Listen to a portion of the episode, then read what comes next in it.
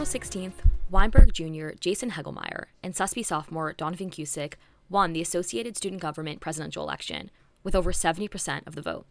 Jason and Donovan ran against Weinberg Jr. David Groh and Weinberg sophomore Camilla Vicens. Today, on State of the N Union, WNUR's news segment about ASG, we will provide an overview of how this election went down and what to expect for the future.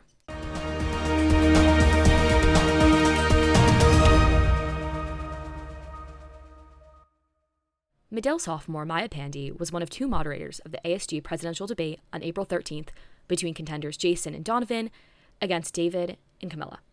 Maya says a few moments stuck out to her during the debate that she believes underlined the key moments of this year's election. I think actually student groups and student activism played a big role in the debate. Both of the candidates were sort of on the same page about supporting student groups and being in touch with student activists, but I think the main difference there was that David Groh and Camilla Vicens, the Groh Vicens Slate, kept discussing how they would want to listen to student groups by like sending out some sort of survey and for like a lot of things like abolishing university police and NUCNC demands, they were talking about looking into making sure that the majority of students want that and sort of the 51%. Um, on that point particularly, uh, Jason Hegelmeyer, Donovan Cusick, the Hegelmeyer Cusick slate, um, were talking about how we don't need to send out a survey because students, particularly students of color, have already made it clear that they don't feel safe with university police on campus. So I think that was like one of the big tension points. Another thing that came up was Greek life. So there was talk of how much Greek life presence should there be in ASG because ASG abolished its Greek life seats. There's also a lot of discussion about how much power does ASG actually have and how much visibility it has in, as an organization and the feasibility of different slates demands. Another important piece of the election the violations. On April 10th, David and Camilla had their campaign suspended for 12 hours from Sunday to Monday due to violating ASG policy. The candidates started promoting themselves on Instagram under Groh's name during the pre campaign period and then rebranded that page as a campaign account. No one is allowed to formally campaign or declare their candidacy during the pre campaigning period, especially considering that slates are still collecting the signatures needed to officially get on the ballot during that time. This led them to incur their first strike it's been a little bit of a journey. Um, and at least, I mean, ASG, the election was crazy last year. The slates kept dropping out. But as far as I've covered ASG, like I've never quite seen anything like this. And then the situation intensified.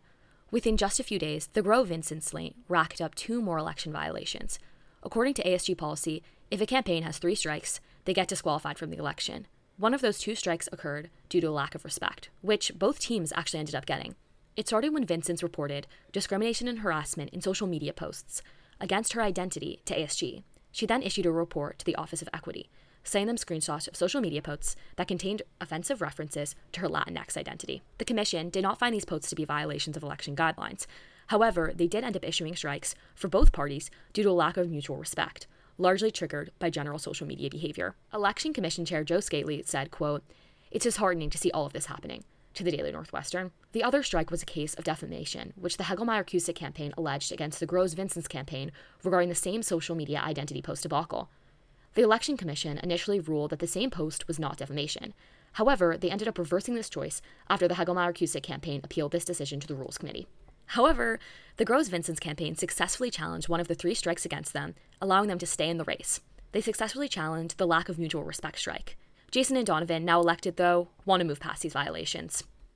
It, it happened. It was in the past. You know, I think we made I made mistakes, and I feel like it's just more important that we just like focus more on like the future and like what's done is done. The election is over. Like it's a clear contestants. I think people are, are tired of hearing about the election and the election commission and strikes and the two slates. I think it's just it's probably just more important that we probably should just move on and just focus on on like platform and policy because that's what students really care about in the end. I think. But the impact of social media can still not be underscored. I think it's all to say that it's just become a bit of a social media election, which makes sense.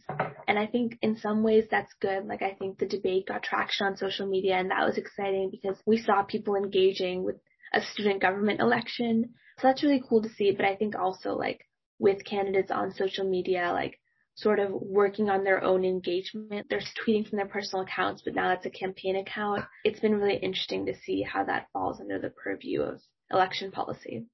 Jason says he wants to be more conscious of his social media presence moving forward. And just like now that we're elected, I'll probably take a step back from that and probably just focus more on the actual like ASG Twitter or just like actual stuff in ASG. I think now that, you know, I'm, you know, a representative of the students, I think it's more important that I'm more cognizant of what I say on the internet. I probably should have been before that, but just, you know, digital footprint is a thing and I want to make sure that like everything that I say is like representative of something that I believe in that students and I'm not like I wouldn't be like afraid to show students.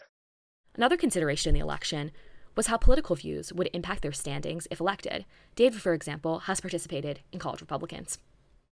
Groh was sort of like I have these personal political affiliations, but they won't affect at all. Like I'm in I'm in college Republicans, but that's not what this campaign's about. And Hegelmeyer was like, I am in all these groups, like I'm in FMO, I'm in Alianza, um, I protest on campus, like that is affecting how we're approaching this campaign because they do have like the first pillar they sort of rolled out and their first most public pillar was all about supporting students of marginalized identities. I was also curious how Jason and Donovan plan to reach out to students who did not vote. Only around 24% of the undergraduate student body cast a ballot. There was like a, a slight uptick in turnout compared to last year, but like still 24 is a pretty dismal number. We want to have that position where like a liaison or like a external affairs or like a, a, someone's job is just reaching out to student groups on campus. So like we're really going to be stressing like reaching student groups, not just on the campaign trail, but like throughout our entire like administration, like and continually getting feedback and checking in and like making sure that like we're advocating and having policies and platforms that like aligns with what they want.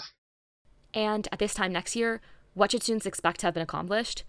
Jason and Donovan said they want to have expanded ASG's connection and communication to the student body through social media and attending club meetings, have uplifted marginalized voices, have provided PPE for students, have tracked the effectiveness of Greek life reforms, and articulated concerns to admin. All of this will be with the help of their cabinet, of course, which they are currently working on establishing. Ultimately, according to Maya, Jason, Donovan, and Megan, this election matters.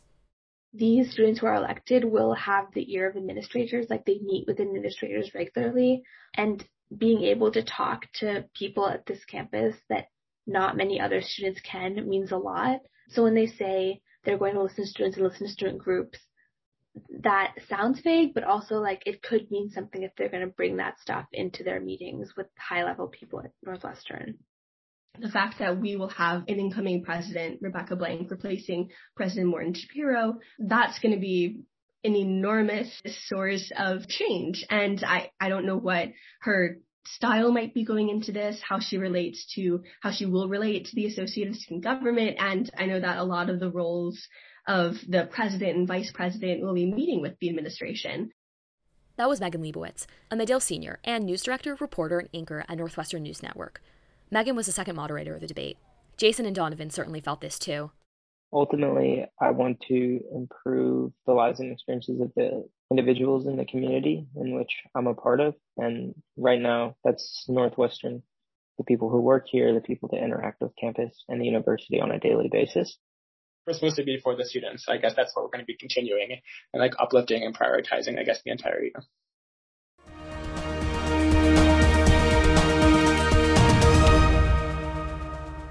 Reporting for WNUR News, I'm Margot Mewall.